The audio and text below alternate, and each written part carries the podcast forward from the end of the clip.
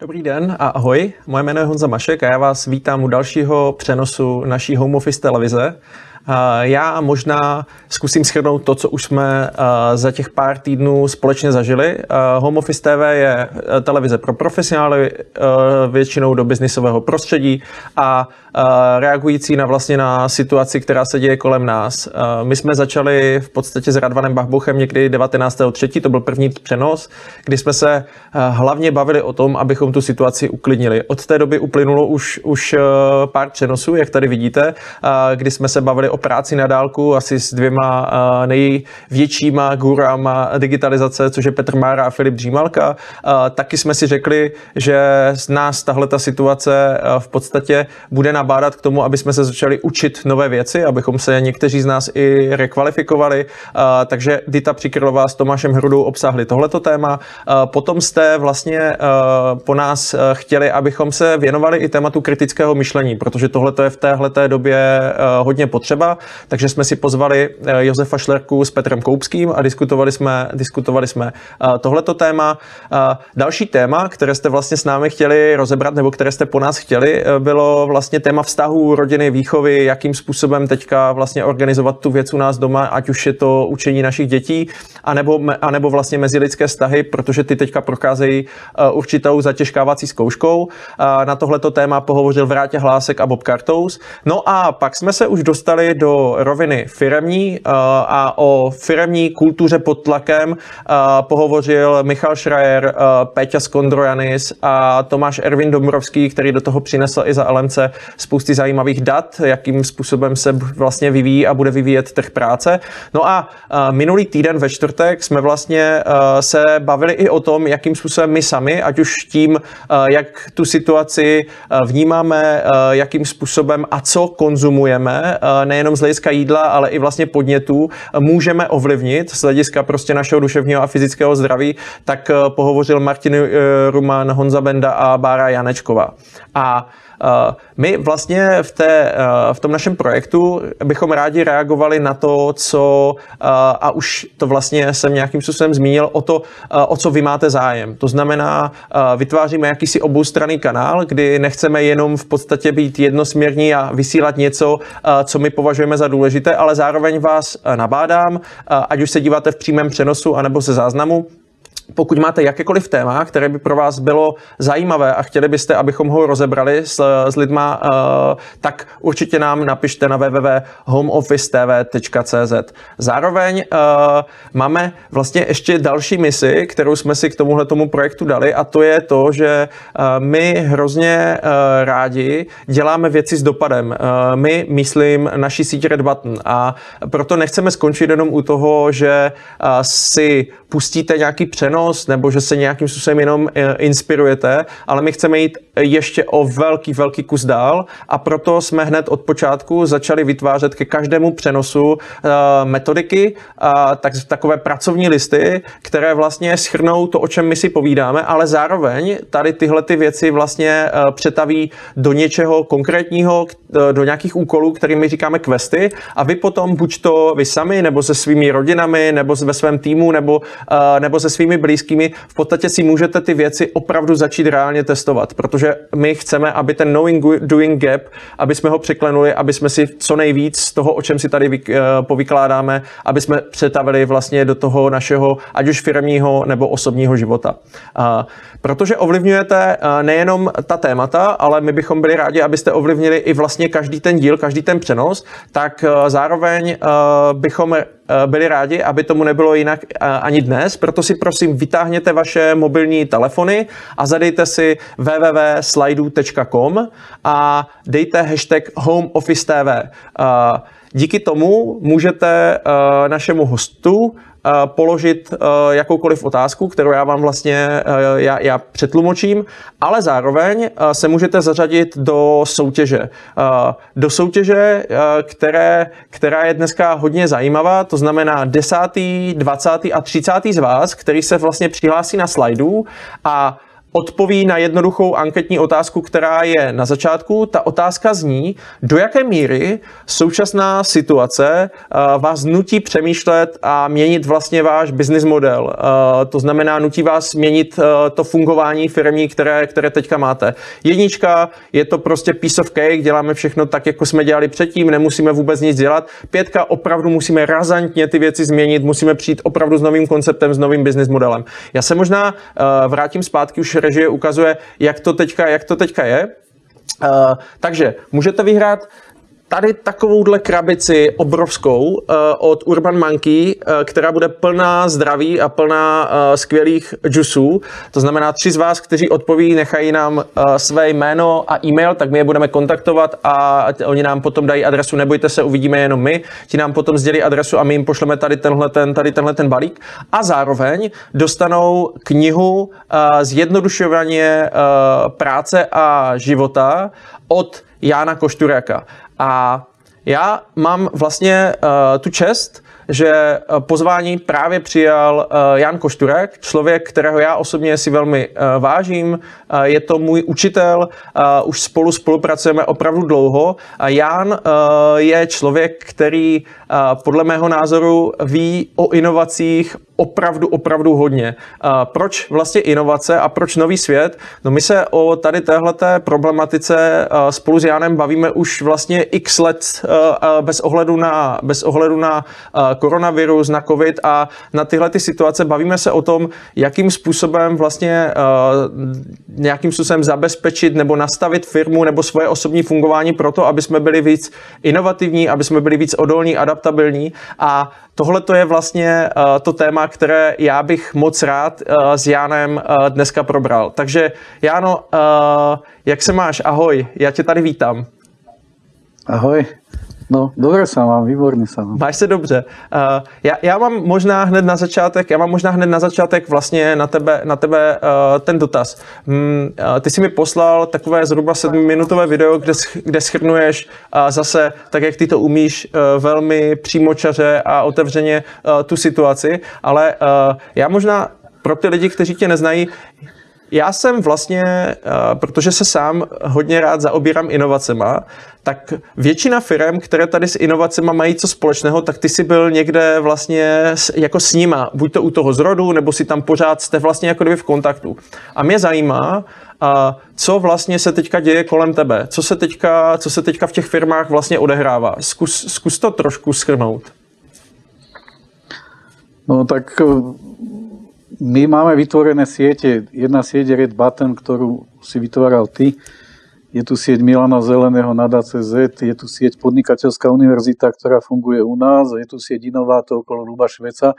Takže tieto siete sú aktívne a v týchto sieťach sa dejú veci, ktoré v takejto dobe by sa mali diať. To znamená, e, väčšina tých firiem, s ktorými ja robím, nenatrča ruku a nekričí štátu, že pomôžte nám, dajte nám dotácie, my neprežijeme, ale robia to, čo by robili Baťovci, hľadajú, hľadajú východiska, hľadajú riešenia, hľadajú spôsob, ako zachrániť seba, ale potom zachrániť aj ostatných okolo. Takže mňa to úplne fascinuje, že mne chodia denne maily, alebo aj fyzické balíky, že príde mi jeden deň mail od Zdenka z Fabičoviča z ČVUT v Prahe vymysleli za jeden večer postel, videli v Madride, jak ležia nejakom, na nejakom výstavisku, jak je taká polná nemocnica urobená, tak oni za noc nakreslili postel, na druhý deň ju vyrobili a celú tú dokumentáciu dali do sveta, aby ľudia si to mohli vyrobiť sami, kto potrebujú. Ďalší deň mi príde respirátor od Artura Gevorkiana, ktorý to vyvinul so svojimi praškovými technológiami. Maťo Kovačík tlačí 500 500 ochranných krytov denne na 3D tlačiarniach a už robia z Kraus Mafej na strekolisoch formy na to. Lubo Švéd za celá partia Vinová to vymyslela dezinfekčnú, dezinfekčnú bránu. Včera boli v televízii a už to nasadzujú, certifikuje sa to. Heruvkovci a ja neviem, Karol Stýblo posielajú čokolády zdravotníkom a tým ľuďom, čo sú v tom prvom násadení. Emilovi Šulcovi z Emilových sadov vymrzli stromy, asi možno 70% stromov, ale on posiela jablka ľuďom, ktorí povedzme sú u nás dobrom pastierovi a tak. Takže mňa to fascinuje, že, že vidím obrovský pohyb A to, o čom sme rozprávali s Milanom Zeleným, s tebou aj s ďalšími ľuďmi, že, že tá transformácia sa deje, tak teraz sa to urychluje všetko. Že vidíme to úplne v priamom prenose a vidím obrovskú inovačnú aktivitu. To, čo kedysi strvalo týždne, mesiace alebo niekde uviazlo, tak to sa teraz deje doslova z večera na ráno. Mě to fascinuje taky. Já když prostě vidím eh, dezinfekční bránu a vidím, že druhý den je to vlastně v televizi a, eh, a pak se na to vlastně nabaluje, nabalují další věci, tak je to něco, co, na, na čím vlastně nestíhám žasnout. A eh, zkus, zkus prosím tě ještě, ale předtím než začneme, pro třeba pro lidi, kteří tě tak dobře neznají, tak zkus jenom trošku říct vlastně tvoji, tu tvoji cestu od, jako vlastně v těch inovacích. Já vím, že ty si začínal někde vlastně z hlediska optimalizací a procesu procesu a tak dál a teďka si vlastně v dobrém pastěru. Tak zkus to nějakým způsobem schrnout, jako jaká je ta tvoje, jaká je ta tvoje cesta a možná i ten náhled a pohled na inovace, který si jako za tu řadu let získal. Hej, tak ja som, ja som kedysi začínal, ale nechcem ísť veľmi doďaleka.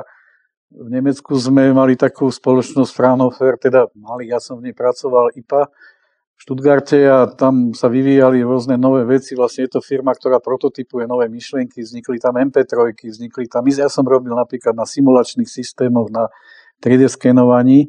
A tam som videl, ako rýchlo sa dá myšlienka premeniť na biznis. A, a potom sme teda v tom pokračovali. Áno, ja som priemyselný inžinier, moja hlavná práca vždy bola optimalizovať proces, až potom som si uvedomil, že vedľajší efekt optimalizácie procesu je, že, že sú, je čas ľudí ako keby vysunutá na okraj spoločnosti a, a vlastne nemajú prácu alebo nikto ich nepotrebuje.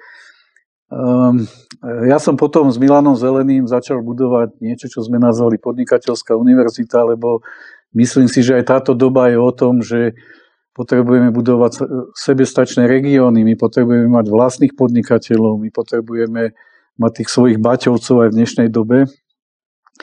No a tak podnikateľská univerzita je taká sieť týchto podnikateľov. No a, a dobrý pastier vznikol náhodou, že som stretol kňaza, ktorý vlastne buduje komunitu poskladanú z bezdomovcov, väzňov, z chorých starých ľudí, ktorí nemajú peniaze dnes tam je 600 ľudí už, je tam 105 zamestnancov, moja žena robí pre nich teraz práve výplaty. No a sa nám ukázalo, že veľmi dobre tieto dva svety prepojí. Takže my tú podnikateľskú univerzitu sme prepojili aj s týmto svetom. Práve v tomto období je to úžasné, že opravujeme ďalší dom sociálnych služieb, je to tá nemocnica chudobných, o ktorej sme už dávno hovorili. Budujeme karanténne jednotky, je to úžasné, čo práve aj v tomto období sa tam deje, takže jednou nohou som v tom svete dobrého pastiera, druhou nohou som v tom svete tých takých tých podnikateľských inovácií. My častokrát společně mluvíme a je to vlastně i jeden, eh, jedna část eh, toho našeho vzdělávacího modulu o rychlé a pomalé práci. Eh, zkus, zkus ten koncept trošku rozebrat, protože ty jsi byl kdysi, nebo si ještě možná jednou nohou právě v tom rychlém, ale už jako víc inklinuješ k tomu pomalejšímu světu. Jak to vlastně, jak to vlastně je?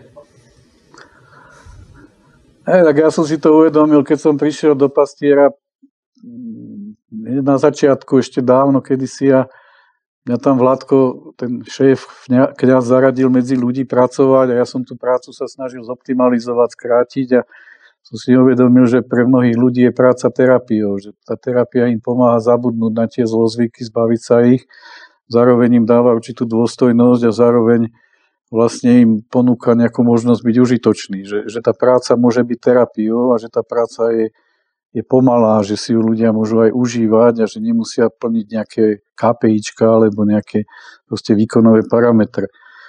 Takže toto som si tam uvedomil, aj keď nakoniec my máme aj tú rýchlu prácu, lebo oni za pár dní oprav, dokážu opraviť dom, oni, oni veľmi rýchlo, niektoré veci sa tam dejú a teraz žasnem, ako zo dňa na deň sa namení práve ten dom sociálnych služieb, už ďalší v poradí, ktorý teraz robíme a ja som tam povedal minule, keď tam chlapi robili chodníky, že, že mohli im dať robiť tú D1 do Košic, že už by sme to mali hotové.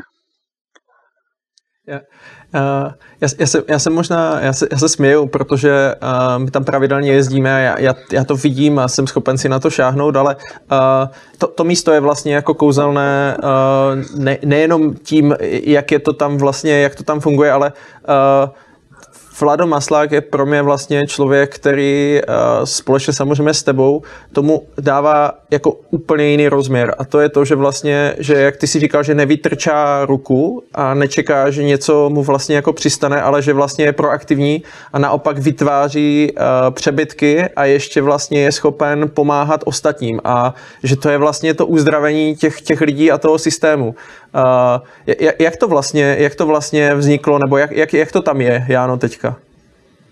No, týchto komunít je na Slovensku viac. Je zaujímavé, že väčšinou to vedú kňazi.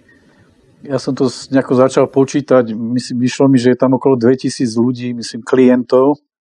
A vlastne ten, ten model je zaujímavý v tom, že nie je to klasický, nazvime to útulok, kde prídu sa ľudia večer vyspať, dostanú polievku a ráno idú zase na ulicu a žijú tým spôsobom tradičným na ulici, niekedy aj pod alkoholovým nejakým opojením. Tuto tí ľudia vlastne pracujú, takže je to podnikateľská jednotka alebo viac podnikateľských jednotiek, my tam máme 13 stredisk, robia rôzne veci, teraz už práve teraz išli ovce von, vyrábajú sa síry, sú tam farmy so zvieratami, je tam stavebná činnosť, robia sa koberce, rôzne, rôzne typy prác a tí ľudia vlastne získavajú tú svoju sílu z tej práce. Že že, že znova môžu byť užitoční. Užitoční tým, že ich niekto potrebuje a užitoční aj tým, že produkujú financie. Je úplne fantastické vidieť, že, že z bývalých bezdomovcov sa stávajú ošetrovateľia, opatrovatelia, ktorí sa starajú práve o tých starých. Tých je tam možno tretina tých ľudí, ktorí už sú na vozíčkoch, na posteliach. Je úžasné potom vidieť to prepojenie s firmami, že ja neviem, Teraz sme riešili takú vec, že nám prišiel chlap, alebo chodia nám ľudia z ulice a tých treba dať do karantény. Nesmieme ich pustiť medzi, medzi našich.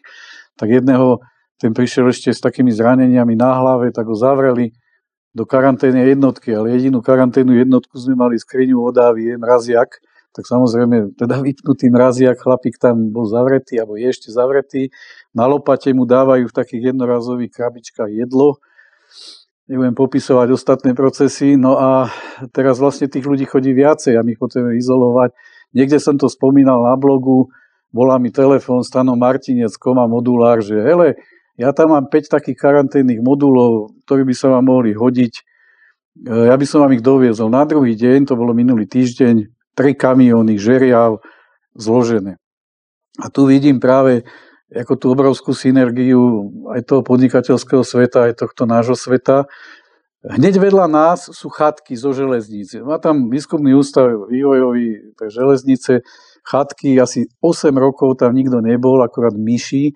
Je to zničené, nepokosené, totálne akože fakt ako taký zničený štátny majetok. Tak sme ich požiadali, že či by tie chatky sme nemohli využiť ako karanténne jednotky. V podstate áno, len ten štátny podnik postupuje takým štátnym spôsobom, štandardným, tak všetko trvalo strašne dlho. Tak nakoniec nám tí chatky dali 225 eur na mesiac nájom. Museli sme to upratať, uviezť do pôvodného stavu, to bude ťažké, lebo by sme to museli zase zničiť a navoziť tam myši. Ale zaujímavé bolo, že, že trvalo to strašne dlho. Ten Martinec nám pomohol v podstate za deň, oni nám to trvalo týždne. A odovzdávať nám to prišli štyria chlapi na dvoch autách s jedným papierom. E, tak to je len ukážka vlastne, ak fungujú tie, tie štátne také hierarchické systémy a jak funguje tá sieť podnikateľská, ktorá funguje úplne inak rýchlo. My se určitě k síťování dostaneme, ale uh, já ještě vlastně, uh, my se bavíme společně o nějakých deseti trendech vlastně inovací a spousty z těch trendů tam vlastně v tom místě jako je, je, je velmi dobře vidět. Uh, jeden z těch trendů je fungování v kruhu a ty si i vlastně teďka zmínil uh, modulární stavby, uh, ale jako setkáváme se tam vlastně s tím, jakým způsobem vlastně se distribuují potraviny na Slovensku a jak, jak vlastně tady tenhle ten celý koloběh je hrozně neefektivní a vlastně špatný. Zkus, zkus vlastně popsat to, co, co tam vlastně vidíte každý den a, a třeba i nějakou úsměvnou historku ohledně to, co tam prostě jí dobytek. Hej, tak teraz bol zelený štvrtok, to bol vlastne posledný deň, kedy boli otvorené obchody, tak sme išli zobrať z potravinovej banky veci z tých supermarketov, ja chodím do Teska. Na podiv nám toho dali dosť veľa, lebo však boli zatvorené potom obchody dlhšie. A tak som to v piatok vlastne viezol do kláštora pod Znevom. A Vladko vraví, že máme všetko prázdne, že nám nedávajú vôbec pečivo, že ľudia to všetko vykúpili, tak sme nič nedostali z tých prebytkov. No tak ok, no v sobotu bol sviatok, vravím žene, zavolaj prosím ťa do Teska, ale asi nebudú mať nič, ale skús zavolať. Tak vravím si, pán Ježiš stal z mŕtvych a rozmnožil chleby, lebo asi im tam tie algoritmy v tom Tesku nejako pomotal, tak naobjednávali toho strašne moc, tak by sme museli dvoma autami ísť, ešte aj dcera prišla. Chlapi sa tešili na druhý deň, lebo zo všetkých strán nám prišli hromady chleba, ale čerstvého chleba, lebo to bolo ráno dodané a večer to vyradili. No takže, takže tých prebytkov je strašne veľa, sú to tisíce tón za rok z tých supermarketov. Vďaka Bohu teda potravinová banka funguje perfektne. My to vlastne zvážame k nám, tie potraviny, väčšinou je to ovoce, zelenina, pečivo, tak sa to rozdelí pre zvieratá, pre ľudí. Najlepšie je, keď sa to teda dá ešte použiť ľuďom, keď nie, tak zvieratám. Bohužiaľ teda pre tých, čo tí banány sem expedujú, musím povedať, že niekedy to žerú kravy, kozy, nielen banány, ale aj iné, iné exotické ovocie, ale vždy je to lepšie, ako keby sa to vyhodilo. Takže zároveň, ale keď sme sa bavili so supermarketmi, konkrétne s Teskom, tak oni vďaka tomuto začali tie potraviny evidovať oveľa lepšie ako predtým a znížili odpad z potravinový asi na polovicu. Takže aj toto je veľmi dobrá vec, že, že začíname si uvedomovať to plýtvanie potravinami a aj keď teda ešte vzniká tak, e, tak to plýtvanie už nie je také, že by sa to ničilo, ale sa to spotrebuje. Vlastne sú tri zdroje spotreby, že, že ľudia, potom zvieratá a potom kompostovanie. Ale, ale už sa to nevyhadzuje len tak. Já se možná, já se možná ještě dotknu uh, těch, těch inovačních principů eh, vlastně ty se bavíš o lokální ekonomice a globální spolupráci. Eh, to znamená, to je vlastně ta decentralizovaná jednotka, jakým způsobem funguje síť versus toho, jak, jak eh, funguje nějaký jako hierarchický kolos. Tak jak to bude vypadat vlastně v tom novém světě podle tebe, nebo co vlastně teďka jako je efektivnější systém? Ja neviem, ako to bude vypadať. Ja som teraz v týchto dňoch mal také diskuzie s Milanom Zeleným, ten je v centre tej pandémie v New Yorku a potom som mal ešte taký rozhovor s Gerdom Leonhardom z Zürichu. A zhodli sme sa, že globalizácia narazila na určité limity, hranice a, a teraz vidíme vlastne taký návrat k relokalizácii k decentralizácii, k autonómnym regiónom. Veľa sa začína diskutovať o sebestačnosti, ale nie len potravinovej sebestačnosti, ale energetickej decentralizácii. Um, môžeme to potom rozobrať ešte detailnejšie. Takže vychádza nám z toho vlastne taká symbióza dvoch svetov, že jeden svet bude globálny a my musíme globálne spolupracovať. Teraz to aj vidíme, že vedci začali spolupracovať na vývoji vakcín, že že my potrebujeme spracovať množstvo dát napríklad o šírení vírusu v tejto chvíli, ale potom to budú dáta o klimatických zmenách, dáta o migrácii, dáta o rôznych disproporciách, ktoré sú vo svete, o rôznych nerovnováhach medzi severom, juhom, východom, západom, chudobou a bohatými ľuďmi. A toto všetko potrebujeme robiť globálne. My musíme vedecky spolupracovať globálne a politici musia začať akceptovať nejaké vedecké vedecké prístupy k riešeniu problémov, nemôžu to robiť takým tým tradičným spôsobom. Vidíme aj teraz, že politici možno majú na svedomí veľa životov len preto, že mali v sebe nejakú píchu a rozhodovali podľa svojho uváženia, nie podľa vedeckých e, informácií. No a táto vedecká globálna spolupráca by mala mať byť doplnená lokálnou aktivitou. Vidíme, že malé štáty sa s tým koronavírusom možno vysporiadávajú lepšie ako veľké štáty. Vidíme, že decentralizácia znamená vytvorenie siete, že v tej siete, keď sa aj 1, 2, 3, 4 úzly paralizujú, tak ten zvyšok funguje. V tej decentralizácii je sila tá, že je to heterogénna sieť. My trpíme, podľa mňa, globalizácia má jeden problém, že vznúcuje ľuďom určitú monokultúru. Monokultúru v myslení, v polnohospodárstve, v priemysle, monopolizáciu. Takže decentralizácia je užitočná, lebo svet je heterogénny a svet je rôznorodý. A, a toto si myslím, že teda k tomuto dochádzame nielen ja, ale aj takí významní ľudia, ako je Milan Zelený, Kurt Leonhard a ďalší, že potrebujeme spojiť dva svety. Globálnu vedeckú spoluprácu a lokálnu, lokálne autonómne komunity. My se, my se hrozně dlouho o těch věcech bavíme a ať už je to Red Button, podnikatelská univerzita nebo další sítě, tak se vlastně snažíme tyhle ty věci, uh, jak to říct, posouvat a učit. Jaký podle tebe jsou principy a vlastně co je základem toho, té, té spolupráce mezi, mezi lidma, mezi firmama? Co, co je to, co, na čem to stojí? Tak tých vecí je viacej. My si teraz možno uvedomujeme, že Milton Friedman kedysi povedal, že skutočná zmena prichádza až v kríze a, a, a on to ešte tam mal taký dovetok, že v kríze sa nemožné stáva nevyhnutným. To znamená, my vidíme, že aj táto kríza nám nastavila určité limity, že napríklad nemôžeme chodiť do práce, zatvorili sa zo dňa na deň určité prevádzky. Syn má reštauráciu a jeden deň fungoval, druhý deň nefungoval, sadol do auta, dal jedlo do krabičiek, začal oslovovať starých ľudí, vozí im to domov, proste musel totálne zmeniť zo dňa na deň spôsob svojho fungovania a funguje ďalej. Takže čím viac limitov nám tá doba prinesie, tým viac inovácií musíme vymyslieť. Uvedomujeme si, to som si teraz uvedomil, Lubo Švéd a inovátor, keď robili tú dezinfekčnú bránu, koľko problémov tam treba vyriešiť. Jeden deň vytvoríte mechaniku toho systému, druhý deň norobrád a ďalší riešili trysky, striekávanie tej tekutiny, lenže potom dojdete k tomu, že tá tekutina je dôležitá, že dôležité, aké médium tam dáte, čo s tým vlastne budete robiť s tým chemickým procesom. Takže každý deň sa tí ľudia vlastne učia niečo nové a bez toho, aby ste mali spoluprácu v sieti, tak to nefunguje. Takže prvá vec je, že, že musíte mať určité limity, obmedzenia, ktoré vás tej spolupráci ako keby donútia. Druhá vec je, že komu voláte v prvej chvíli? No tomu, kto, kto má dve vlastnosti, má určitú kompetenciu a má charakter, alebo mravnosť, alebo ako sme to nazvali, človek tomu dôverujete, kto, ku ktorému máte nejaký vzťah. Takže tá sieť práve je postavená na tom, že že sú tam ľudia, ktorí predovšetkým dávajú až potom berú. Tam nie sú ľudia, ktorí si vyzobávajú odtiaľ nejaké, nejaké hrozienka, však ty to poznáš zo siete Red Button.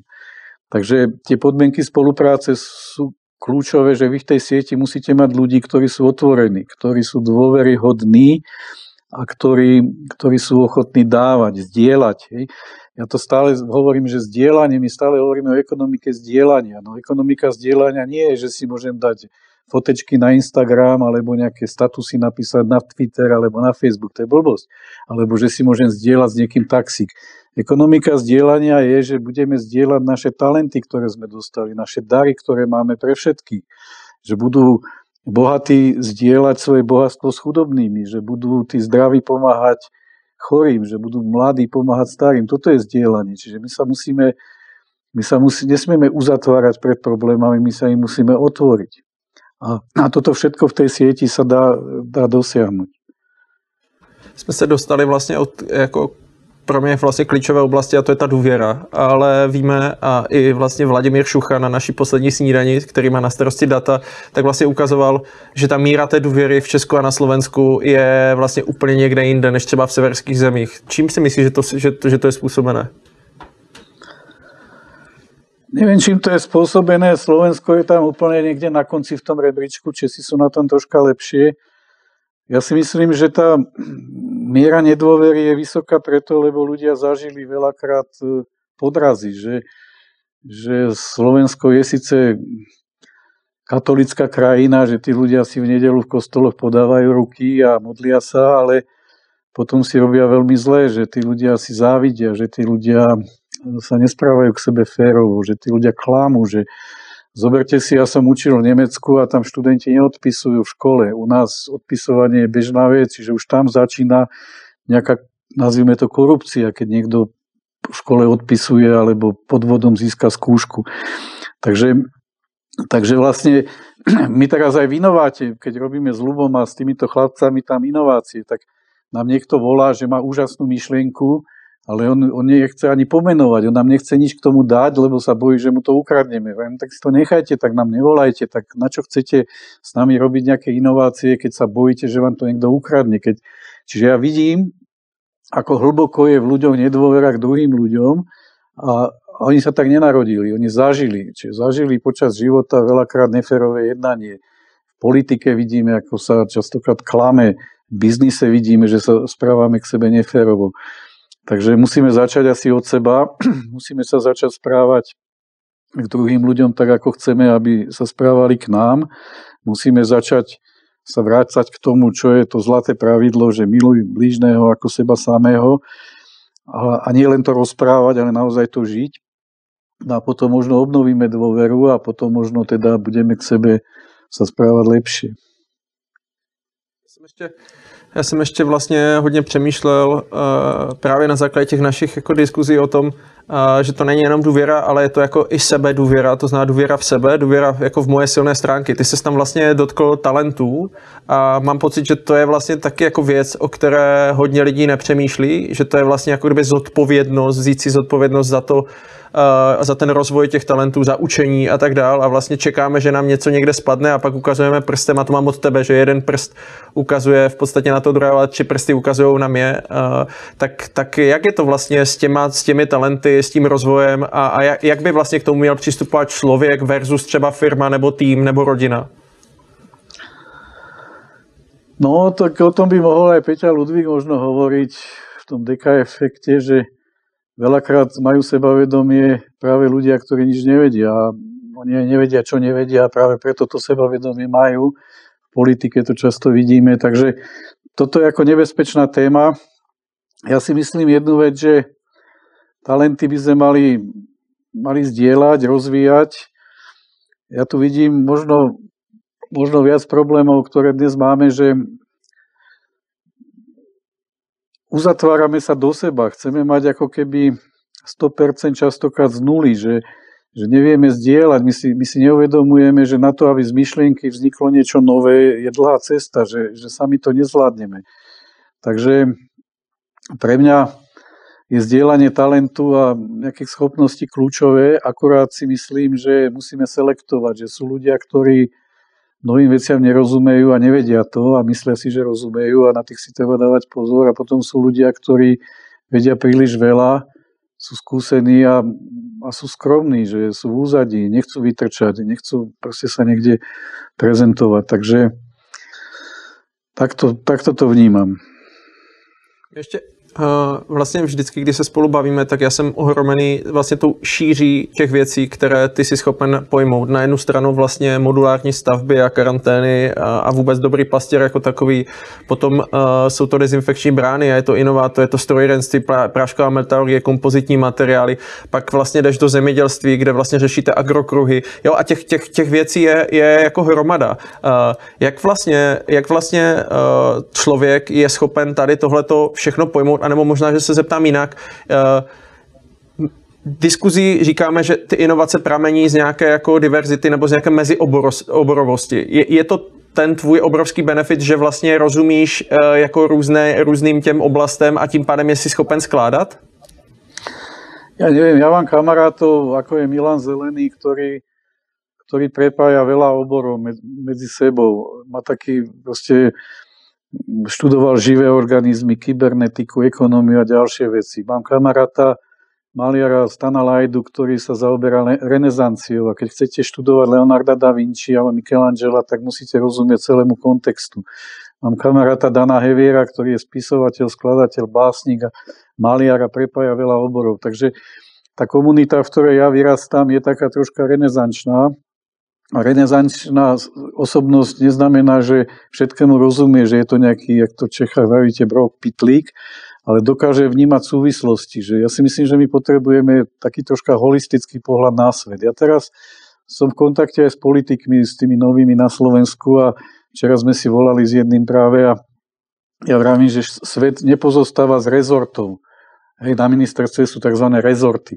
Svet sa nesklada z predmetov tak, ako sa učia v škole. Svet je celok, jeden živý celok. A my sa musíme snažiť mu pochopiť. Takže keď ja robím s ľuďmi z polnohospodárstve alebo s Ľubom Švecom, s ostrojárskou firmou alebo s ďalšími v dobrom pastierovi, to neznamená, že ja tomu všetkému rozumiem. Práve, že tomu nerozumiem. Snažím sa to pochopiť, ale snažím sa neísť úplne do jednej diery hlboko, ale snažím sa vidieť súvislosti. A my potrebujeme obidve skupiny ľudí. My potrebujeme aj špecialistov, aj tých generalistov. A ešte sa vrátim možno k tomu zdieľaniu, že ja si všímam, alebo k tomu talentu, čo si spomenal, ja si všímam, že je veľa ľudí, ktorí mudrujú. Aj teraz je taká doba, že všetci vedia, ako sa to má s tým vírusom riešiť. Všetci vypisujú všaké statusy, že že či, čo sa má už uvoľniť, ako má karanténa fungovať, ako to tam s tými rómskymi osadami tí vojaci majú robiť. Všetci sú mudrí. Akurát nikto nevie, e, ako tá čierna labuť sa správa, lebo je to čierna labuť, je to niečo nové a má to veľmi ako nepredvídateľné následky. A toto je doba, kedy by sme mali čítať Talebové knihy, Nasima Taleba. A tie knihy sú Čierna labuť, Antifragile a posledná kniha je Ísť s kožou na trh. A Nassim Taleb tam hovorí, že keď niekto niečo urobí, či už niekomu ja budem niečo radiť, alebo sa do niečoho budem montovať a niečo riešiť, tak ja musím niesť aj následky. Ja musím ísť kožou na trh. A toto je akože vážna vec, že my, sme, my žijeme v spoločnosti, kedy si myslíme, že vypustené slovo alebo vypustená rada alebo nejaké vyhlásenie nemá následky. Má následky. A čím som vyššie v spoločnosti, tým väčšie následky má. A a toto si musíme uvedomiť, že inovátori a ľudia, ktorí aj v týchto sieťach fungujeme, my musíme ísť kožou na trh. A túto knižku Talebovú doporučujem práve na tieto dni, keď sme, keď sme možno doma, máme čas čítať. A je to práve kniha o nerovnováhach, ktoré ničia tento svet. Je to kniha o tom, ako integrovať mravnosť a odbornosť. Je to kniha o dôvere. Takže toto sú lekcie, ktoré možno by sme si mohli od Nasima Taleba týchto dňoch študovať. Já jsem se k Talebovi chtěl určitě dostat, eh, protože ty si v rámci eh, knížky Měsíce Red Buttonu eh, doporučoval právě antifragilitu. A já se tě chci zeptat, hodní se mi vlastně hlavou otázka, už, už vlastně delší dobu, lidé, kteří vlastně nějakým způsobem podnikali, měli nějakou živnost a teďka ta věc je zasáhla tím, že třeba nemají biznis nebo prostě fakt to spadlo na 10% nebo na nulu, tak eh, spousta těch lidí vlastně věnuje celou svoji energii do toho, aby vlastně zachránili to, co už měli. To znamená, jdou vlastně eh, a zachraňují ten, ten status quo a nedělají jako nic nového, to znamená ne, nezačínají budovat, protože ta energie je omezená, tak eh, jako teď, teď si vybrat buď to jedno nebo druhé, nebo jak, jak, jak tam ty vidíš tu kombinaci, eh, protože prostě ta energie se musí někde, jako, někde vynaložit a pokud já jsem zodpovědný za 10, 20, 30, 50 lidí, tak mám spíš začít jako inovovat a posouvat tu věc vlastně dopředu v kontextu těch změn, když ani nevím, jak to bude vypadat, anebo mám vlastně jako ustrnout a počkat, anebo mám naopak jako chránit a, a, a vytvářet vlastně nějaké valy kolem sebe. Eh, jak, jak to vidíš ty? Tak firma nefunguje ako nejaký monolit. Firma je živý organizmus a ja vidím v mnohých organizáciách, čo sa deje, že vždycky sa jeden tým, ktorý vo firme je, je tým, ktorý to udržuje v chode. To znamená, je tam, sú tam nejaké servery, je tam nejaká energetika, je tam nejaký areál. Takže, takže je skupina ľudí, ktoré udržuje ten systém v chode, udržuje, aby sme mohli takto komunikovať na diálku, aby, aby proste ten majetok sa nezničil, aby tí ľudia, ktorí chodia do práce, mohli fungovať, aby tam boli dodržané nejaké hygienické podmienky. Čiže to sú tí udržovateľia toho behu. Hej. Potom sú ľudia, ktorí riešia ten, ten súčasný stav, to znamená, v takýchto situáciách sa totálne mení platobná disciplína, mení sa cash flow, treba osekať niektoré náklady. Hej. To je ďalšia skupinka, ktorá rieši tú krizovú situáciu vôbec prežitia. Potom je ďalšia skupinka ľudí, ktorí Napríklad teraz je dobrá doba, že môžeme vyčistiť stroje, môžeme dotiahnuť veci, ktoré sme už mali rozrobené a sme ich furt niekde odkladali, takže môžeme si urobiť ako keby poriadok vo veciach. Potom je ďalšia skupinka ľudí, ktorí pomáhajú. Je to tiež zaujímavé, že že aj keď veľa firiem má problémy same so sebou, tak e, sa rozhodli, že budú pomáhať druhým. Hej. Aj v tejto chvíli, ja si, my sme na tom troška lepšie, tak pomôžeme ešte týmto a týmto. Potom je skupinka ľudí, ktorá pracuje na budúcnosti a to, tá sa dá tiež rozdeliť, že sú tí vizionári, ktoré tie, tie trendy odhalujú, e, vedia ich identifikovať, čo to znamená a robia proste nejaké smerovanie a potom sú ďalší za nimi, ktorí potrebujú ísť hĺbšie, ktorí tie produkty potrebujú vyvinúť, certifikovať a tak ďalej. Takže tých úloh je strašne veľa. Ale k tej otázke, keď sa vrátim, e, v podstate to, čo my robíme, je do určitej miery reakcia na to, čo sa deje. Proste tá transformácia, Gert, Leonhard to hovorí, veľká transformácia, on to nebolo veľká kríza, Milan Zelený to volá dokonca, že metamorfóza, tak tie premeny, ktoré prebiehajú vo svete, oni nezávisia od nás. Je úplne jedno, čo si o nich myslíme, je úplne jedno, či sedíme v nejakej jaskyni alebo niečo robíme. Proste tie zmeny sa dejú. Ten vírus nám ukázal zaujímavú vec, že buď my urobíme včas určité opatrenia a dokážeme ako keby riadiť tie činnosti a aj ten vírus do určitej miery potlačíme, alebo ten vírus riadi nás a my už len reagujeme. Takže je transformácia. Transformácia beží nezávisle od nás a je úplne jedno, čo robíme alebo nerobíme. Nemusíme robiť vôbec nič, ale tie následky potom budú horšie. Takže ja to neviem rozdeliť. Dneska sú firmy, do ktorých idem, napríklad vo štvrtok idem do firmy, ktorá má oveľa väčší objem zákaziek, ako mala predtým. Takže sú firmy, ktoré momentálne nestíhajú vyrábať. Nie všetky firmy úplne padli. Sú firmy, ktoré sú na tom z hľadiska objemu výroby zákaziek lepšie ako predtým. Sú firmy, ktoré padli na nulu a riešia úplne iné existenčné problémy ako firmy, ktoré padli na polovičku. Ja len hovorím, že napíšme si pekne, tak jak v škole sme sa to učili, že sme mali určité obmedzujúce podmienky a z toho sme museli nájsť riešenie. Takže dajme si tie obmedzujúce podmienky a povedzme si, že čo sa stane, keď mi klesnú tržby na polovičku. A nebude to trvať mesiac, dva, bude to trvalý stav.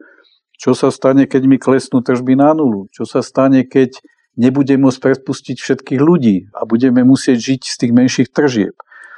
Čo sa stane, keď mi padne kľúčový dodávateľ? Čo sa stane, keď mi vypnú internet?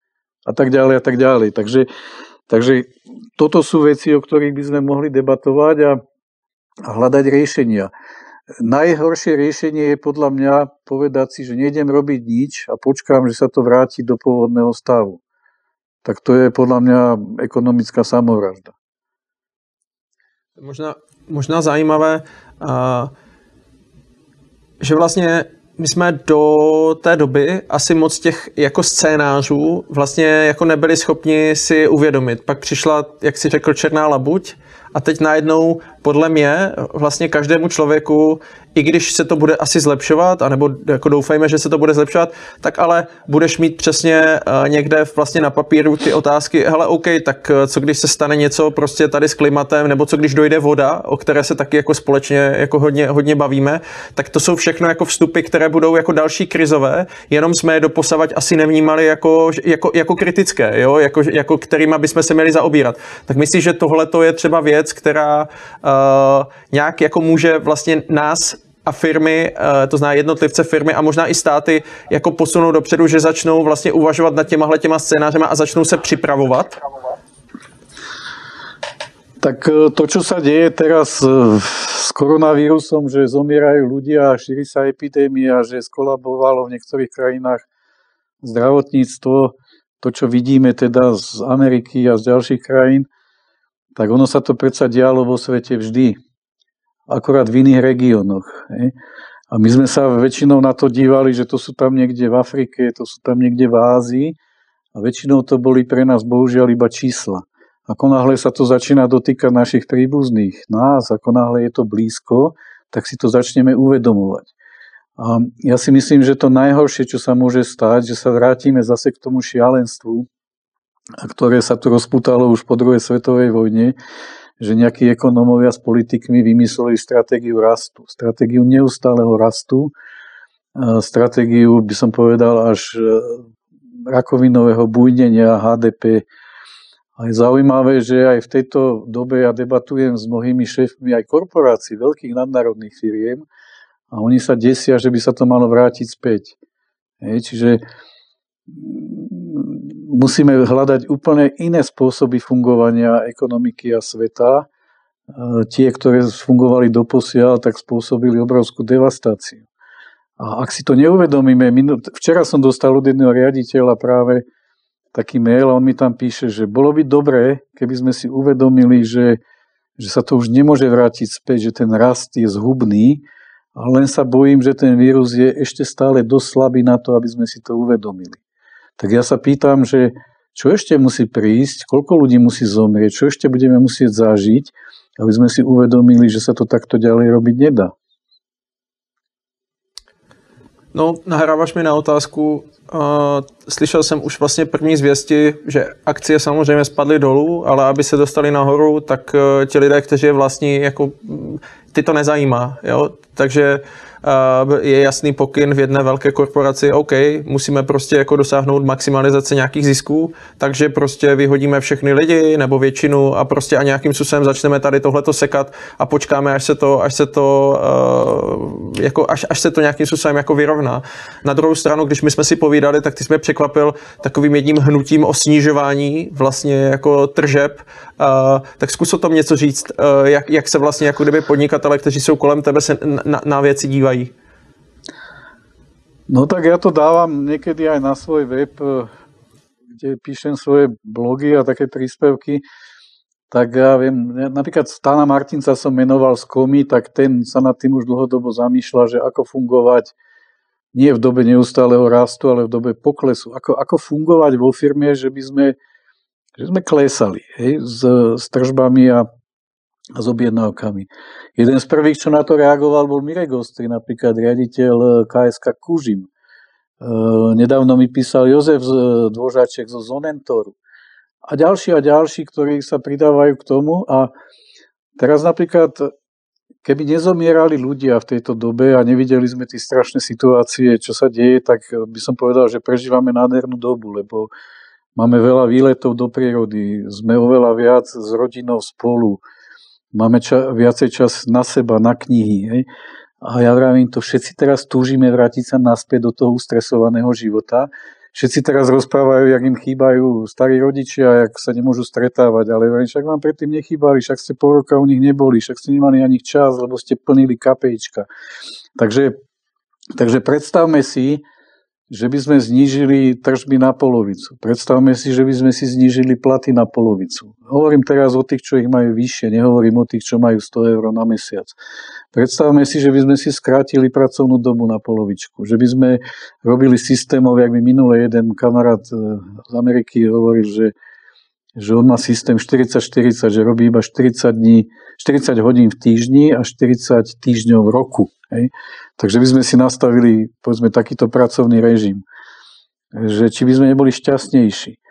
Naši rodičia mali oveľa menšie HDP, mali oveľa nižšiu produktivitu práce, alebo naši starí rodičia. A pýtam sa, že či žili nejako menej šťastne ako my. Hej. Ehm, ja teraz nemyslím, že sa máme vrátiť o 80 rokov dozadu, že máme opustiť nové technológie. Toto nemám na mysli.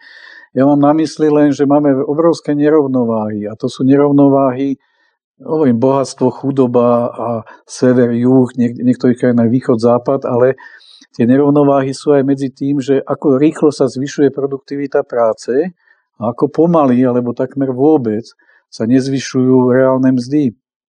Ako ako sa zaťažuje človek rôznymi pracovnými povinnosťami. Ja nemyslím len tých robotníkov, čo auta montujú, ale myslím aj tých manažérov, čo, čo tí KPIčka musia plniť. Ako veľa peňazí tí ľudia niektorí zarábajú, povedzme manažéri, podnikatelia, ako málo času majú na to, aby si vôbec e, užili ten, ten život. Takže toto sú veci, ktoré podľa mňa by sme asi mali riešiť. Ja, ja pořád uh vlastně přemýšlím, jakou roli tam hraje ta inovace. Jo? Jako, co, co, je vlastně teda, co je vlastně teda tím zdrojem a k čemu by ty inovace teda měly být podle tebe? My sme inováciu, mne to raz jeden bankár povedal, že inovácia je super vec, lebo že, že oni niečo vymyslia a zarobia na tom viac peňazí. Čiže on pochopil inováciu, že je to nejaký bullshit, ktorý tí banky proste robia, že predajú niekomu nejaký derivát a nazvú to inovácia. Inovácia, inovácia má zlepšovať svet. Inovátor je opravár sveta. Ja to takto vnímam. Čiže inovácia musí priniesť hodnotu zákazníkovi, že mu prinesie väčšiu bezpečnosť, že mu prinesie viacej zdravia, že vyčistí životné prostredie a nie, že niekoho oklame. Hej.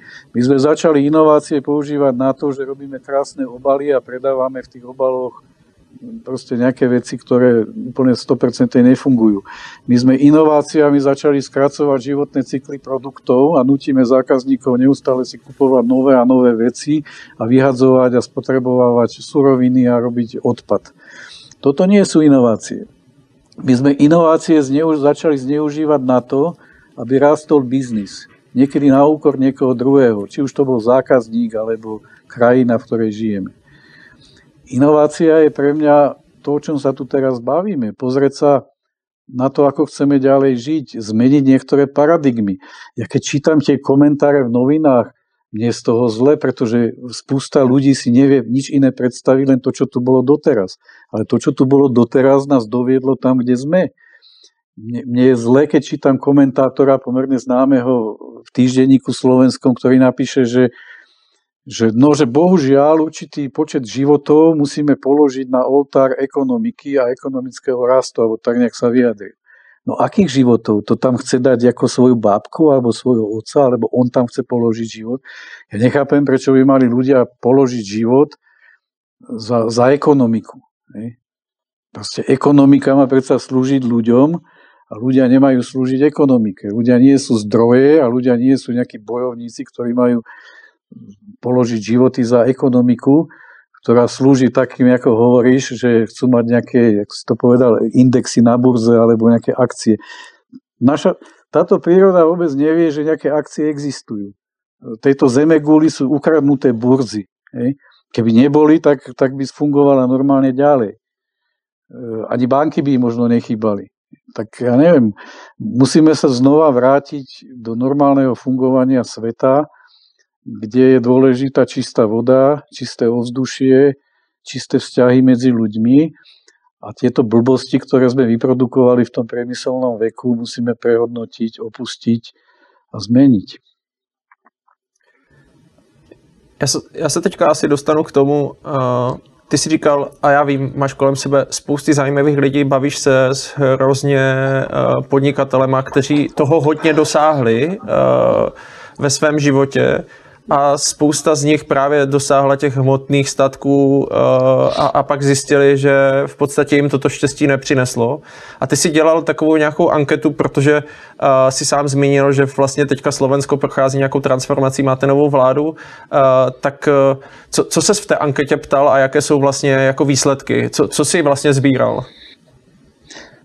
Tak výsledky by som neprezentoval, to nebol nejaký vedecký výskum, že to viem, aké grafistov urobiť.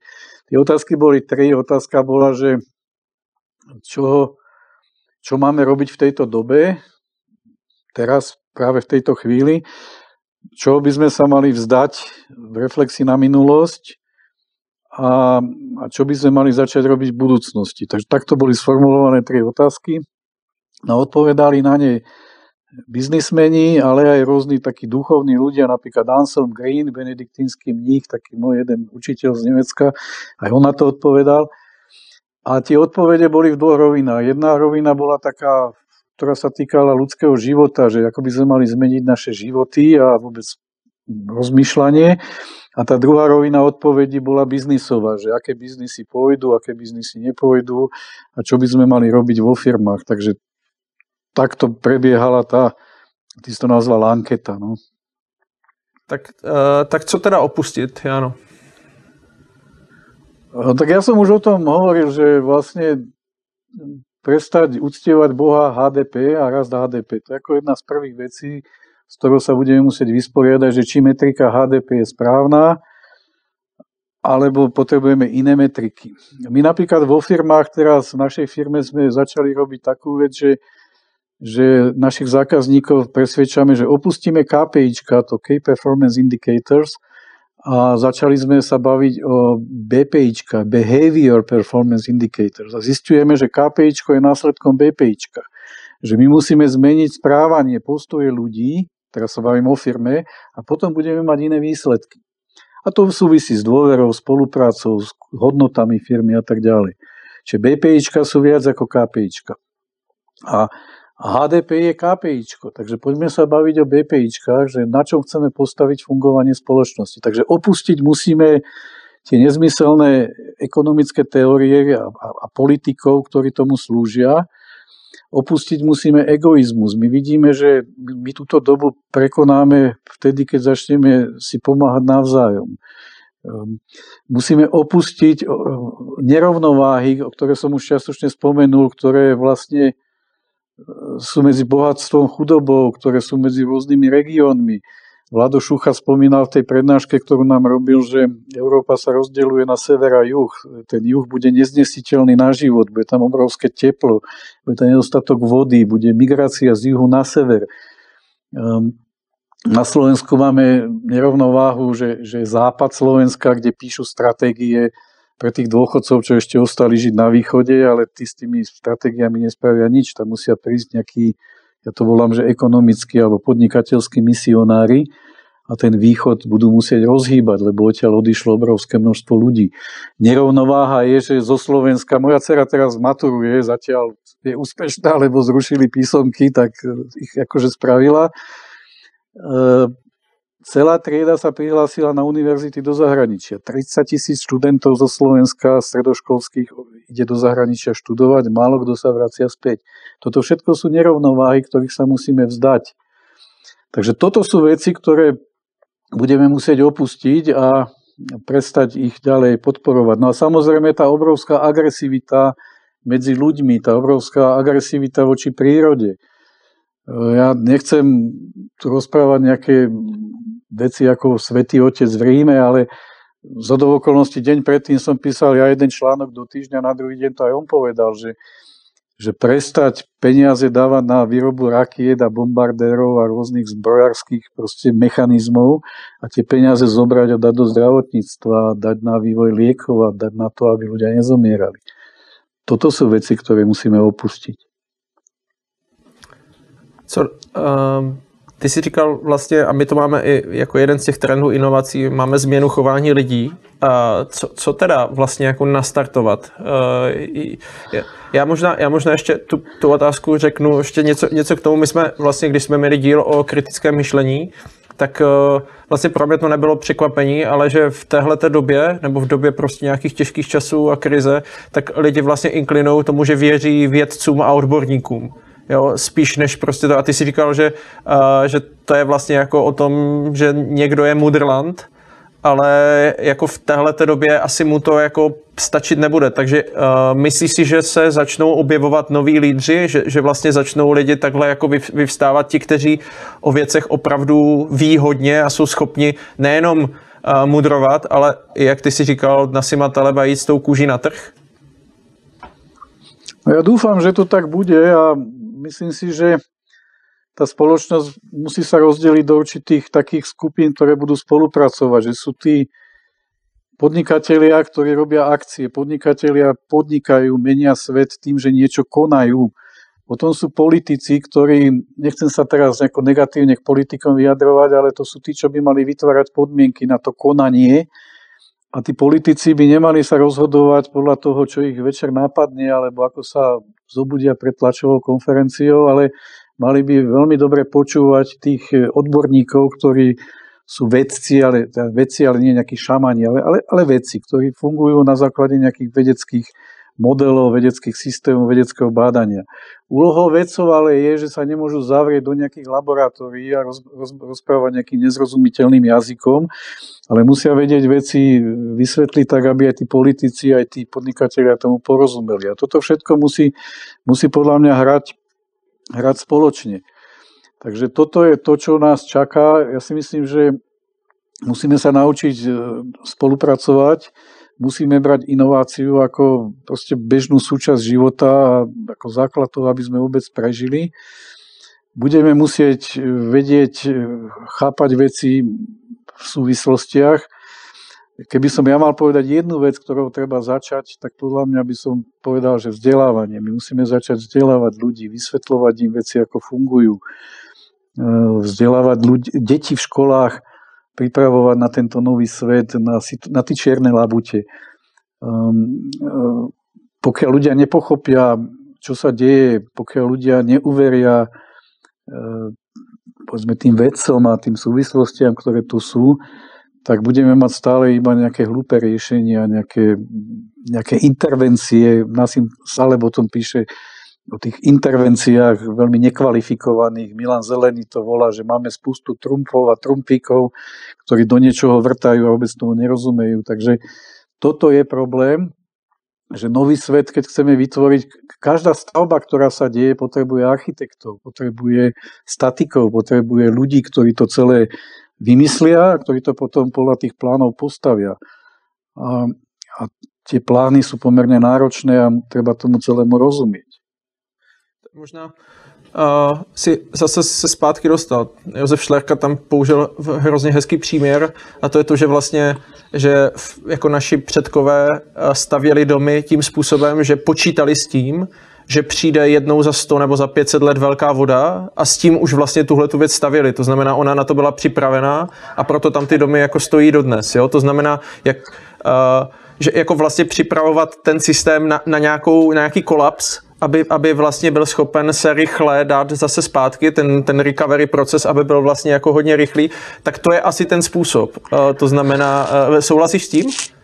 No áno, no, ja vravím, že my potrebujeme dve veci. Systém včasného varovania a, systém, a týmy rýchleho nasadenia. To teraz sa ukazuje aj v tej koronavírusovej kríze, že tí, čo reagovali včas, a správne, tak zachránili oveľa viac životov a možno aj ekonomických strát ako tí, ktorí to neurobili. Takže systém včasného varovania a týmy rýchleho násadenia budeme potrebovať a čo ďalej, no ty si to vlastne povedal, no budeme potrebovať viac spolupracovať a, a byť akčný a ísť kožou na trh. Ano, já se, já se tě zeptám vlastně, Lucka, tvoje dcera je teďka v Šanghaji, je, je v Číně. Uh, tak čím to je, že vlastně, že ty zprávy byly už jako na konci roku a vlastně jako, jako lidé o nich věděli, ale, ale prostě, že, že čím je to, že my tomu systému toho včasného varování, jak říkáš, tak že, že my tomu vlastně nejsme schopni věřit, nebo vlastně doufáme, že se to nestane, protože uh, třeba se bavíme o klimatických změnách, které jsou tady s náma už prostě roky, roky, roky, ale nikdo tomu vlastně nedává žádnou vážnost. Tak e, treba si uvedomiť aj jednu vec. Ľudská bola na Vianoce doma, a potom sa vrátili do Šangaja. V nedelu sme spolu volali a pýtam sa aj ľudská, že ty máš nejakú radu, lebo tu sa všetci hádajú, že čo sa má robiť, keď je kríza s koronavírusom, že čo treba robiť, všelijakí analytici a mudrlanti a ľudská mi vraví, to je úplne jednoduché, sedieť doma na riti. Hej, to bola jej odpoveď, že sedieť doma na riti a že oni v Šangaji sedeli doma teda zavretí dva mesiace, ona luštila sudoku, Honzo pozeral OK a boli na takom predčasnom dôchodku. Treba si ale ešte uvedomiť jednu vec, že Aziati sú iní ľudia, ako sme my na západe.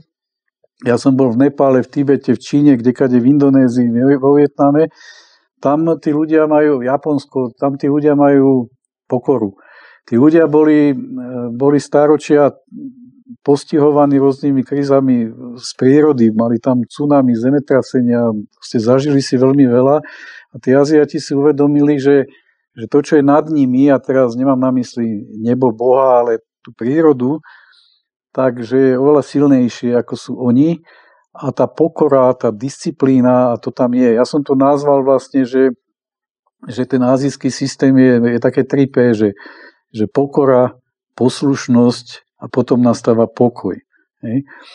A na, ten západný svet som zase nazval takými troma P, že je to pícha, panika a paralýza.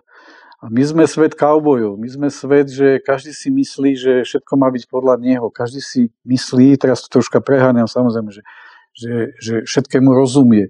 My sme hodne svet individualistov, my sa, my sa hráme na Bohov a, a nám chýba tento azijský prístup. Čiže Lucia vraví, v Šanghaji, keď povedali, že budú nosiť rúška, tak všetci nosili rúška.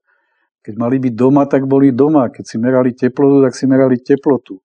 My sa veľmi ťažko prispôsobujeme. Tuto, akých si doviezli teraz do karantény a oni píšu petíciu, že aby zrušili karanténu. No tak prišli, majú dva týždne byť niekde zavretí a píšu petíciu, že nebude karanténa. No blázni.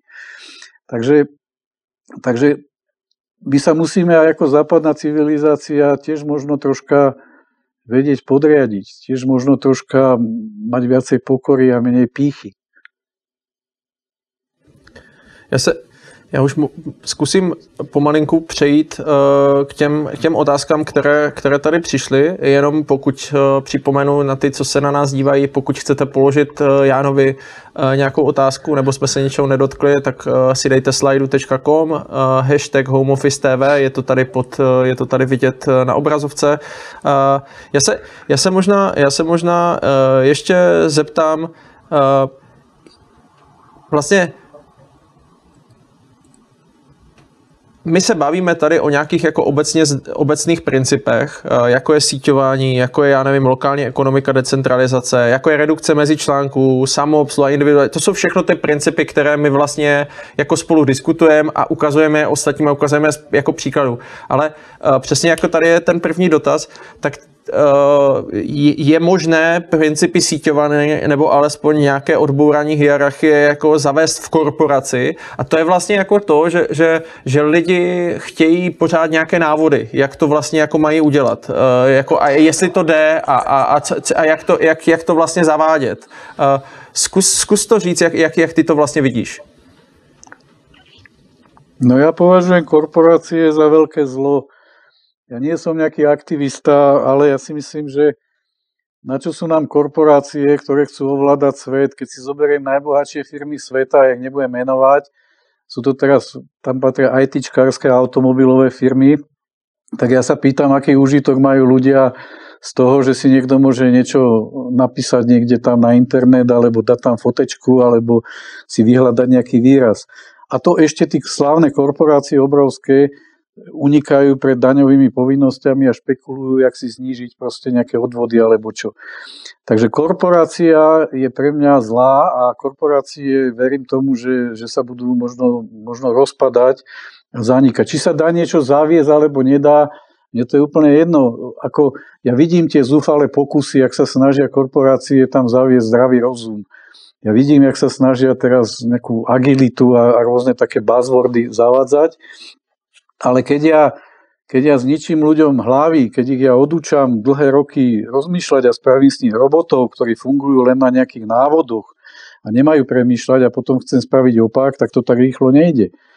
Takže ja si myslím, že korporácie, niektoré to možno zvládnu. Ja poznám aj korporácie, kde z také ostrovčeky zdravého rozumu a normálneho zjednodušovania začali vznikať a boli tam nejakí osvietení šéfovia, alebo zaniknú sa, rozpadnú. Kríza spôsobuje to, že, že všetko, čo je nepotrebné, všetko, čo je zbytočný medzičlánok, všetko, čo byrokratizuje systém, spomaluje vývoj, tak je odstránené. Um, takže ja si myslím, keď sa tu bavíme o sieťovaní, že možno, že vznikne v budúcnosti svet, kedy budú skôr spolupracovať menšie spoločnosti, autonómne jednotky a sila tých korporácií sa oslabí. Aby som bol rád, keby to tak bolo.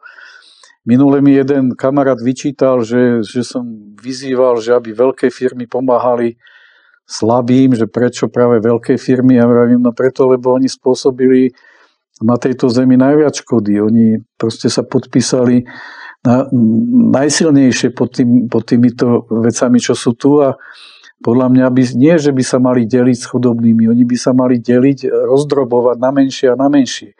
A keď to nedokážu same urobiť pod tlakom transformácie, tak musí k tomu podľa mňa ich pritlačiť aj legislatíva, pretože povedzme si pravdu, my tu máme obrovské firmy, ktoré zneužívajú svoje postavenie na trhu, ktoré tých slabých ničia, ktoré tu ničia celé krajiny, veď my tu máme do určitej miery novodobý kolonializmus, ekonomický kolonializmus. Takže to všetko sú veci, ktoré sa musia dať do poriadku časom.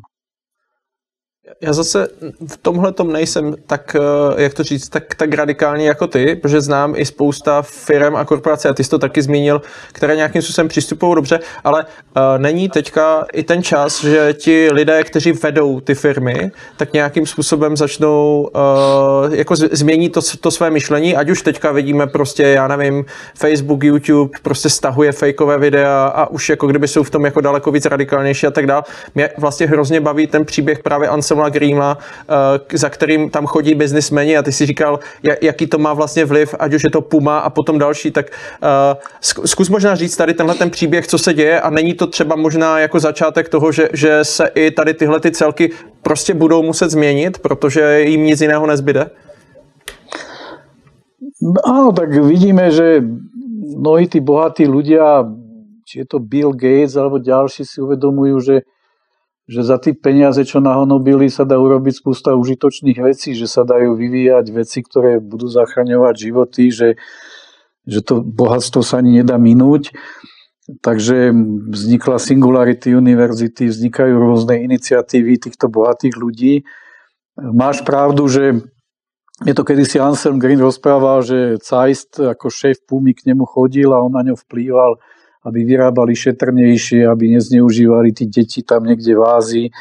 A tá firma Puma sa začala meniť, lebo tento duchovný človek, tento benediktínsky mních začal toho človeka ovplyvňovať, že sa nemajú robiť zlé veci. Potom to začala preberať aj firma Adidas a on ako taký mních z Minster Schwarzachu vlastne mal vplyv na dve veľké korporácie, ktoré vyrábajú športové topánky. Takže je toto možné, že príde k nejakej forme, a nazvime to nejakého osvietenia, ale treba si uvedomiť, že tie firmy sú rôzne. Ja, ja si viem predstaviť, že firma, ktorá má súkromného vlastníka, ako je Koma Modulár a Stana Martinca, tak tá firma bude fungovať tak, ako Stano Martinec, proste to v tej hlave má naskladané. Ale potom sú akciové spoločnosti, ktoré majú tých, tých akcionárov a tí akcionári si tam povkladali svoje peniaze a chcú si z tých peniazí vyberať nejaké úroky. Takže to sú tí, ktorých si ty menoval, že tie korporácie im musia slúžiť a oni musia tie peniaze nejakým spôsobom zhodnocovať. A, a tam, tam som na pochybách, či je možné takúto zmenu urobiť. Bavili jsme se i trošku o politicích. Tady je otázka, chápu politici potřebu změny, která přichází a musíme se jí přizpůsobit, singularita, eh, změna ve školství, digitalizace a tak dál. Ty si říkal, že teďka vlastně na Slovensku eh, s nimi často hovoříš, nebo, nebo z části z nich. Eh, jak, jak je tady tahle ta věc, jak to vnímají? Treba brať, ja nemám rád zo všeobecňovanie, že keď sa povie, že politici, tak musíme povedať, ktorí, že vy máte svojich, my máme svojich, sú takí, hen takí. Takže sú politici, s ktorými ja diskutujem a sú niektorí z nich vysoko postavení na Slovensku teraz, tak, tak tí to chápu. Momentálne riešia teda iné veci, ale, ale pochopili to, že, že automobilky už nebudú nosnou, nosnou kostrou možno našej ekonomiky, pochopili to, že potrebujeme zmeniť možno osevné plány na Slovensku a vybudovať autonómne regióny s lokálnou ekonomikou. Pochopili to, že potrebujeme slovenských baťov a, a potrebujeme slovenských podnikateľov, slovenské firmy. E, bol som nedávno s pánom Feštkom, s Tomášom Feštkom, ktorý hovorí, že mnohí ľudia v Českej republike pochopili a už sa to deje, ako treba zmeniť školstvo. Verím tomu, že, že sa to aj na Slovensku na Slovensku posunie. Takže ono, ono vlastne to časom pochopia všetci, akorát niekomu to trvá dlhšie. Takže tie zmeny vlastne prídu určite, akorát e, niekto sa im bude brániť intenzívnejšie, niekto ich pochopí, niekto ich nepochopí. Ale ja verím tomu, že politici ich budú musieť pochopiť, inak budú odstranení, inak odídu proste a inak môžu skončiť veľmi zle, pretože tí ľudia keď uvidia tie škody, ktoré tí politici páchajú svojou neznalosťou, tak, e, tak tí ľudia sa začnú búriť proti ním. Je možné měnit myšlení lidí například letmými stážemi ve firmách jako je Koma, Dobrý pastěr nebo třeba Zonentor, e, aby si tam ti lidi vyzkoušeli ty věci na vlastní kůži, e, nebo můžou školy, školu, školy podnikat. Co, co, co si o tom myslíš?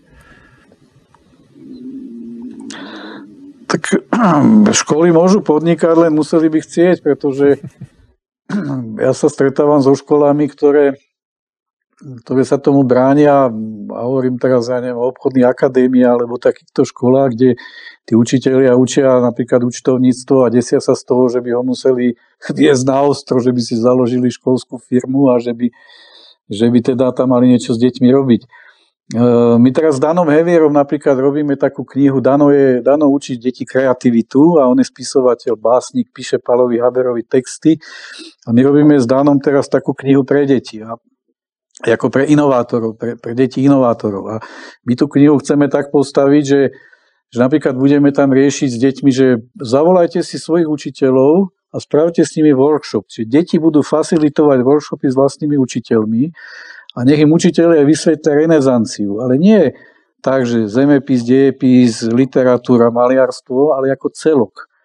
A potom im povieme, dobre, a teraz si zavolajte tých učiteľov a choďte sa pozrieť do nemocnice alebo niekde von a pozrite sa tí problémy, čo tam sú, že ľudia tam stoja v rade, že, že tam majú chaos, že tam mnohé veci nefungujú.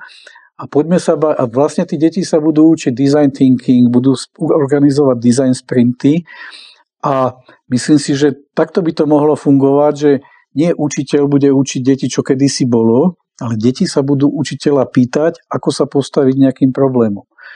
Takže toto ja považujem za podnikanie školy, že školy začnú riešiť veci, ktoré prichádzajú a nie len veci, ktoré boli. Samozrejme aj veci, ktoré boli sú dôležité, že keď pochopíme, ako fungovali určité cykly, tak sa z toho vieme poučiť, že keď budeme vedieť, ako vznikali krízy a transformácie a rôzne priemyselné revolúcie, tak môžeme sa z toho poučiť. Ale školy musíme zbaviť toho, čo je tam najhoršie a to, sú, to je tá úzka špecializácia, to, to je tá separácia sveta do predmetov, pochopiť súvislosti.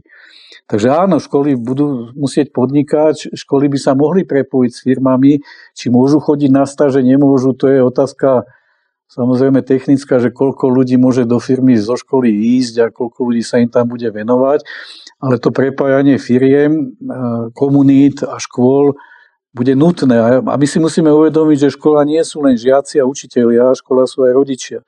A spústa tých rodičov môže práve pomôcť otvoriť e, školám svoje firmy, pomôcť im, tým učiteľom robiť s deťmi rôzne workshopy, projekty, tak tu, tu vidím cestu. Si možná ještě vrátím k té otázce, že, uh, že v podstatě lidi z těch korporací, ať už z vedení, vlastně jako kdyby, jestli by měli přijít do dobrého pastěra a tak dále. My to děláme v rámci vlastně jako našeho leadershipového programu a tak dále, já mám jako pocit osobně, že když tam jenom tak jako přijdeš a koukneš, uh, když to řeknu teďka hrozně špatně, jako kdyby si zašel do zoo a, a, a jako šel zpátky, tak asi k tomu jako, tak tohle to není. Tam je třeba vlastně nějaká jako kdyby troška cesta i jako kdyby předtím a tady tohle to je nějaké vyvrcholení, to znamená, je to nějaká dlouhodobá práce. Souhlasíš s tím, že, že vlastně jenom návštěva jako nic neřeší? No, my tu, my tu teraz diskutujeme o dobrom pastierovi, ako keby to bolo nejaké stredisko súcitu a milosrdenstva, kde sa chodia ľudia dívať na nejakých utrapených ľudí. To tak vôbec nie je. Dobrý pastier je normálny podnikateľský subjekt, ktorý každý rok vie investovať rádovo 100-200 tisíc eur do nákupu nejakej nemovitosti, prerobiť tú nemovitosť na dom sociálnych služieb, má svoje farmy a tak ďalej. Čiže je to normálny podnikateľský subjekt, kde sa pracuje, kde sa vytvárajú nejaké hodnoty a kde sa aj zarábajú financie na to, aby mohol ďalej fungovať. Čo je na tom veľmi silné je, že tam tí pracovní, pracovníci, ktorí tam pracujú, sú ľudia, ktorých spoločnosť odpísala. To je na tomto silné. A mali by tam teda chodiť hlavne personalisti sa pozerať na to, ako sa dá aj z človeka, ktorý príde v zuboženom stave z ulice s rôznymi zlozvykmi, e, ako sa dá z neho niečo vykresať. To znamená, dobrý pastier je postavený na do, dobre a to dobro je v tom, že ten Vládko Maslák, ten náš kňaz nás učí, že skús nájsť na každom človeku niečo dobré, aj keď to je hodne zamaskované pod tou špinou a pod tým alkoholom a pod, to, pod tým spôsobom života a skús to dobre rozvinúť. Všimnite si, ako je naša spoločnosť postavená. My ukazujeme na každého, my kritizujeme každého, len aby sme ukázali svoju výnimočnosť alebo svoje, svoju veľkosť, ale my by sme mali pokorne pomáhať tým druhým ľuďom nájsť v sebe niečo dobré a rozvinúť to. To znamená, ten model dobrého pastiera je použiteľný pre všetkých. To znamená prijať človeka taký, aký je. pomôcť človeku hľadať to dobré v ňom a, a nepoukazovať zbytočne na to zlé. To je základný princíp, ako by mali učiteľia fungovať. To je presne to, čo ty rozprávaš v tom príbehu o tých zajačikoch. takže, takže dobrý pastier by nemal byť používaný ako príklad toho, že poďte sa tam pozrieť na nejakých chudákov a poďte im pomáhať. To tak vôbec nie je. Dobrý pastier je podľa mňa model, ako by mohol fungovať v budúcnosti celý svet ako prepájať rôzne skupiny ľudí a vzájomne sa doplňať. Pre mňa je to totálna škola synergie, kde, kde si každý nájde svoje miesto, kde každý si nájde miesto podľa toho, ako môže byť užitočný v tej danej komunite. Takže to navštevovanie, my napríklad teraz nemáme Akadémiu dobrého pastiera, lebo však sa ľudia nestretávajú a je úplne úžasné, ako mi všetci tí účastníci, ktorí tam pravidelne chodia, píšu, ako sa tešia, keď im pošlem fotky, ako sa radovali, keď Vládko spravil krížovú cestu v klášteri Pozdnevom a mohli aspoň takto na diálku s tým chvíľu byť. Takže to nie je o nejakých akože návštevách v úvodzovkách zoologická záhrada, ale je to o, o komunite, ktorá je dnes podľa mňa už veľmi silná a mohla by byť vzorom toho, ako takéto komunity budovať aj inde. A nemusí to byť zamerané iba na sociálnu prácu alebo na pomoc chudobným, môže to byť zamerané na rozvoj človeka ako takého, čo sa týka školstva, inovácií a podobne. Já s tím úplně souhlasím. Já si myslím, že je to eh, místo, které ale samozřejmě i díky tobě, díky Vladovi, eh, jako má obrovský, obrovskou prostě jako energii a i tím fyzickým místem. My se vždycky vlastně společně smějem, když se bavíme o tom, že lidi říkali, ale není možné sehnat dobrých lidí do, do, do firmy a tak dál a, a s čím vlastně funguje dobrý pastěr, tak to je, to, to, to, to je to, je, je to pro mě jako kdyby uh, jako ohromující a žasnu z toho, co vlastně uh, jako lidé jsou schopni v momentě, kdy dostanou ty správné stimuly, tak, tak co jsou schopni vlastně jako kdyby vyprodukovat jak jsou schopni fungovat a, a chovat se. To je, to je jako, že to je, to je jasný. Uh, já, se, já se možná zeptám tady na otázku, proč si myslíš, že vědci, kteří by měli postat do role lídrů, do ní nepovstali už dřív? Otázka je, že čo je úloha lídrov, lebo hm, ešte sa vrátim k tomu Peťovi Ludvíkovi, ten Dunning-Krugerov efekt je, že vlastne, keď to zjednodušene poviem, nekompetentní ľudia si myslia, že sú kompetentní. To znamená, keď to poviem tak ľudovo, že hlupáci sa ťahajú stále vyššie a vyššie do pozície lídrov, lebo oni ani nevedia, čo nevedia a nepríjmú nejakú sebareflexiu ani feedback. A kompetentní ľudia sa väčšinou podceňujú, to, to je jedna vec, to znamená, oni vedia, čo nevedia a, a zároveň si robia svoju robotu. Takže ja som čiastočne tiež z vedeckého prostredia a teda som robil na univerzite, bol som o Fraunhoferovi a keď je niekto vedec, tak e, robí vedeckú prácu. Častokrát je zašitý v laboratóriu, častokrát proste tí ľudia sú otrhnutí od vonkajšieho sveta.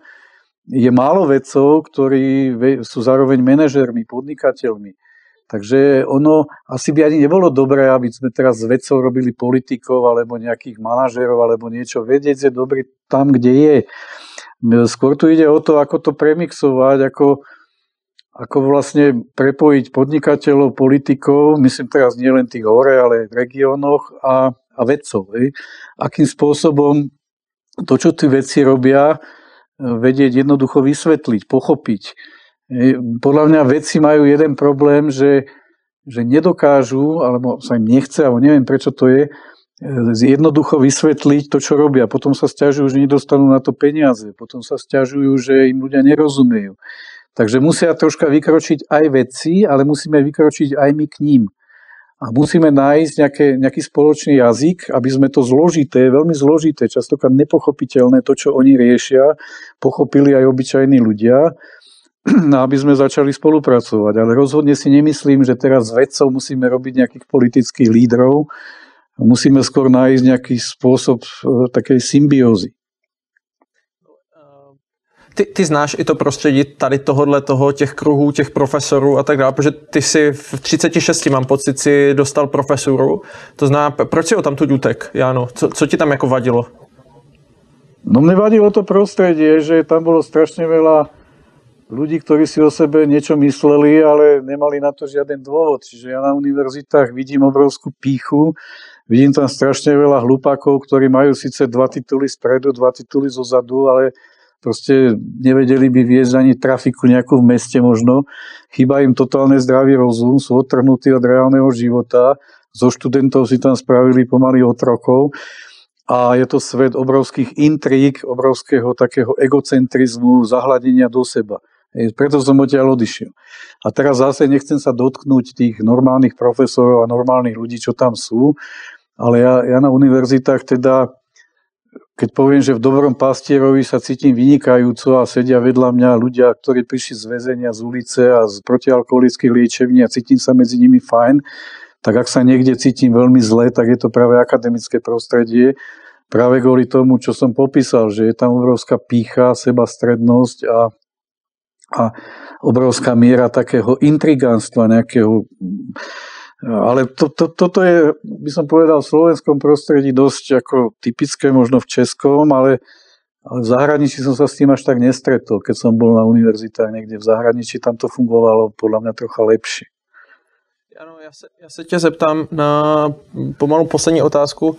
Tak jaké jsou vlastně vlastnosti nebo charakteristiky uh, jako lídra? Uh, protože jako nálepkovat to, že to je vědec a tady tohle to je ten a ten, to asi jako není, ale jako, jak, jaké jsou ty vlastnosti toho člověka, ke kterému bychom teďka jako měli vzhlížet? Ja neviem, ja som sa kedysi o tomto bavil s pánom docentom Čubom v Slušoviciach a my sme sa zhodli na jednom, že líder Môžeme vymenovať milión vlastností, ale líder sa prejaví až v konkrétnej situácii. Čiže naozaj, keď nastáva tá kríza, keď nastáva ten problém, tak vtedy ten líder sa prejaví, ale nie na nejakom outdoor tréningu alebo na nejakom, jak sa to volá, čo sa to chodí piť a zabávať tam tie team buildingy. Na team buildingu sa to nenaučí. A keby mal mať vlastnosti, my sme kedysi lídra videli ako niekoho, kto zobere prapor a všetci za ním proste ho nasledujú. Keď si slovo líder dáme do nemeckého jazyka, Führer a podobne, tak už to znie až tak, by som povedal, desivo. Takže pre mňa líder je niečo, v angličtine je také slovo, že servant leadership, že, že slúžiaci líder. A ak ja by som niekoho mal ako lídra definovať, tak pre mňa je to Vladko Maslak, ktorý je kňaz, zároveň, zároveň polnohospodársky mechanizátor, a má milión iných profesí, ale žiaden leadership neštudoval, je z 11 detí, je veľmi pokorný a je ten slúžiaci líder. Ale slúžiaci líder nie je, že ja niekomu posluhujem, ale zase si pomôžem anglickým slovom empowerment. Empowerment je niečo ako, že zmocniť. A to je to, čo napríklad teraz máme obdobie po Veľkej noci, čo robil Ježiš. Že Ježiš povedal niekomu, že vstaň a choď. Ježiš tých ľudí, ktorých vyliečil, či to bol slepý, chromý alebo malomocný, tak Ježiš im povedal, že ja tu nespravím nejaké čary mári s tebou, ty musíš niečo urobiť a on ich zmocňoval, on im pomáhal vstať, ale museli preto urobiť aj niečo oni. A to je to, čo Vládko robí, že príde a niekto zvonka do pastiera a on povie, tak dobre, dohodníme sa, že tu sa nepije, tu sa nerobia takéto veci, tu sa nenadáva, ale teraz musíš začať robiť niečo ty. A on tých ľudí pomáha zdvihnúť zo zeme a on ich zmocňuje k tomu. To znamená, čo má robiť líder podľa mňa, má pomôcť tým slabším okolo seba vstať. Má pomôcť tým slabším okolo seba nájsť sebe ten talent, ktorý každý má, možno niekde zahrabaný. Má pomôcť prekonať mu určité bariéry, ktoré prekonať nevie. Hej. Koučovia to robia. Hej. Koučovia majú pomôcť ľuďom ako keby sa, sa niekam dostať bez toho, aby im radili. Objavovať v nich tie silné stránky a tak ďalej. Takže ja vnímam lídra ako toho, ktorý nevytrča nad druhými, ktorý nie je nejaký, nejaká celebrita v médiách, ale je to ten, ktorý vytvára podmienky, je to ten, ktorý nosí vodu, je to ten, ktorý pomáha tým slabším stať a, a byť silným. Uh, já ti moc krát děkuju. Uh, jsem rád, že jsme si byli schopni takhle uh, popovídat na hodinu a půl, nám se to normálně nestává. Ještě jednou díky za tvoje názory, díky za to, že jsi udělal čas. No a my se, my se vidíme zase někdy. Takže Jáno, moc ti děkuju. Ahoj zatím. Díky, ahojte všetci. Čaute. Tak a pro vás, pro všechny, pokud se vám přenos líbil, prosím, uh, koukněte ještě na slajdu a ohodnoťte nám. Uh, pět hvězdiček, jo, bylo to fajn, jedna hvězdička, zestarnul jsem, uh, fakt jako to bylo k ničemu. A my se vás tam ptáme ještě na doplňující dotaz a to je, jestli už jste někdy využili uh, vlastně ty metodiky. Připomínám jenom, že metodiky budeme uh, a režie nám ukazuje, že to asi uh, jako zas až tak zbytečné nebylo, což z čeho mám radost, protože já jsem si zase tady uh, napsal spousty, spousty věcí.